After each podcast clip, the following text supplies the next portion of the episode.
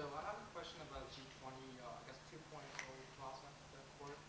So essentially, one of the solutions was to, I guess, encourage Americans to start saving instead of spending.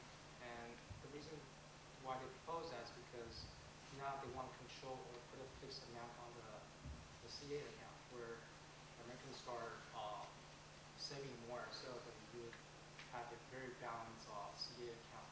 So do you think we're in a position to start saving? Because we've been spending for the last couple of decades, and all of a sudden we, we have to start saving and manufacturing in order to counter the deficit that you see in the current account. So I guess my question is, are Americans ready to start saving?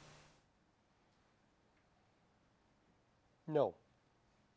Um, and actually today, you look at the data, savings rate actually went down. So I think it went down to 5.5%. Um, and, and it's pretty, um, it's pretty simple. Um, there really isn't much money to save. And a lot of people actually have this savings because their house is worth a lot less than their mortgage. Right? So a lot of the, if you look at the sort of um, household leverage and the decreases in that leverage, that have occurred um, over the last year. It's really interesting because almost all of the decreased leverage has come from defaults. So you default on your mortgage, and, and basically, effectively, you're reducing your leverage. And uh, only a minuscule amount uh, has come from increased savings. So basically, the way I look at it is there's not really um, a lot of uh, ability to actually save right now because people are scrambling. Um, if you've got some money and you're worried about the future of your job, then you are saving. Uh, the other issue is if you're saving, what are you going to do with the money? You're going to put it in the stock market? Pretty risky right now. You're going to buy bonds? Well, even if you live off the interest, it, it's, a, it's a trivial uh, interest right now. So CDs are, you know, less than 1%.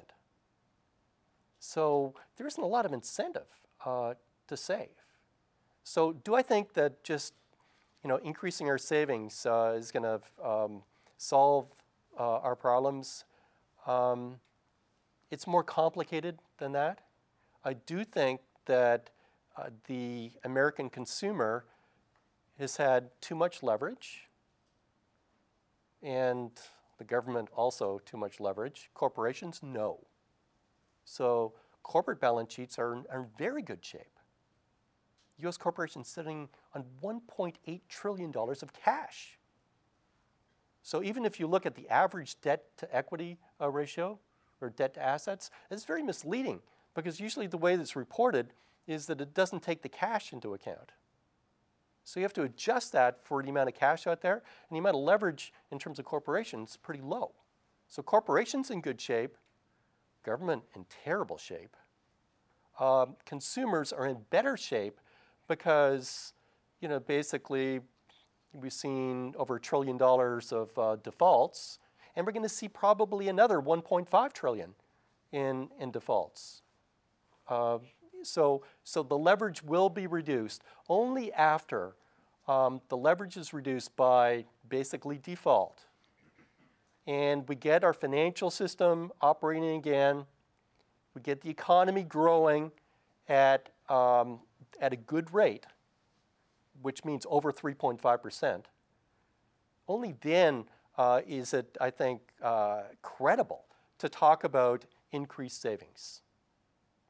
And yes, I actually think that it is a good thing to have a savings rate that's greater than 5%. Okay, I think that we were in this period. Think about this. Uh, economists called this the, the Great Moderation, the period uh, you know, before 2007.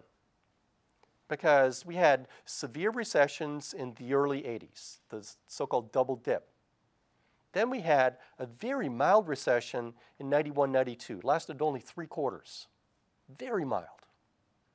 And then we had another mild recession in 2001. and that lasted three quarters. And extraordinarily, there was never, even during the recession, a year over year negative real growth rate in GDP. We had like two quarters that were negative, but year over year, it was never negative. Okay, so, so given the lack of economic volatility, people think, uh, along with the housing prices uh, going up, that this is just going to continue. So I can draw my savings down because I'm going to be much better off um, in the future. I don't need to save. Well, I think that basically um, people have realized that it's not going to be the same. That we, fee- we actually face real macroeconomic risks that they hadn't realized, they've forgotten. So, so I think that naturally what will occur, we're seeing deleveraging right now in terms of consumers. Um, once we get some economic growth, I do think that people will increase their savings rate, and that will provide a buffer for um, the next recession, which we know will happen, just a question of when. Okay.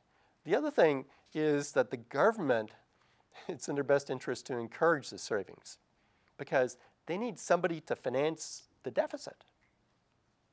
So who's, who's going to buy the bonds? Okay, well, I guess the Federal Reserve is buying some of them, but, uh, but you know, and, and China is buying some, but you actually need your citizens um, to buy if you're going to run deficits like this.